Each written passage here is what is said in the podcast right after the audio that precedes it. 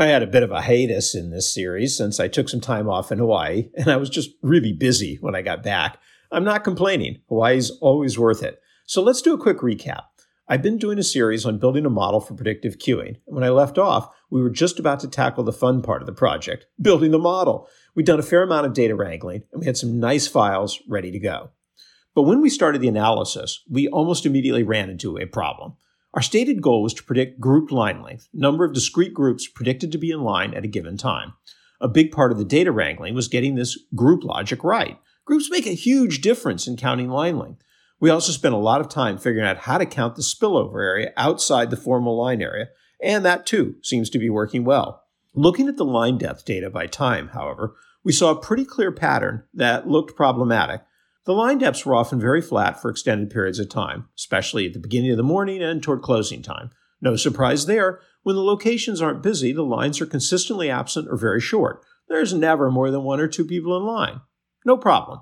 However, during the busiest times of day, what we saw was a kind of roller coaster pattern. The lines would go up and then come down fairly rapidly. Then a while later, the pattern would happen again, and again, and again. This wasn't a case of small, sporadic bursts of activity. We could see the pattern play out even during very busy times, with the only difference being that the floor, the lowest line depth, was higher during really busy times. Pretty obvious what's going on. The local store managers are reacting to line depths and opening registers.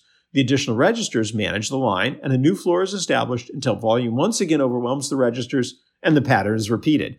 This wouldn't be a problem in a situation like Disney, where there's a single number of stations processing the line and the line flow through never changes. But in a retail store where you have the opportunity to open additional stations, it can make a huge difference. Generating predictions in a managed system is tricky. The local managers were already doing their best to manage the lines, so our predictions couldn't key off of line depth. We thought about keying the predictions off of transactions in a period, but that's similarly vulnerable to both management and lack of management. If you have a single register, you can have an enormous line with a modest flow of transactions because the transactions are being throttled by the number of registers. So the logical variable to think about is how many people we expect to be added to the line in the upcoming period, regardless of how many people are processed. Then we can use the open registers to estimate the wait time and produce a recommendation about whether to open or close registers. That meant we had to go back and retool our data file. It's a small change, but instead of measuring line depths in small increments, we measured line additions in slightly longer increments. And with that change, we're ready to go.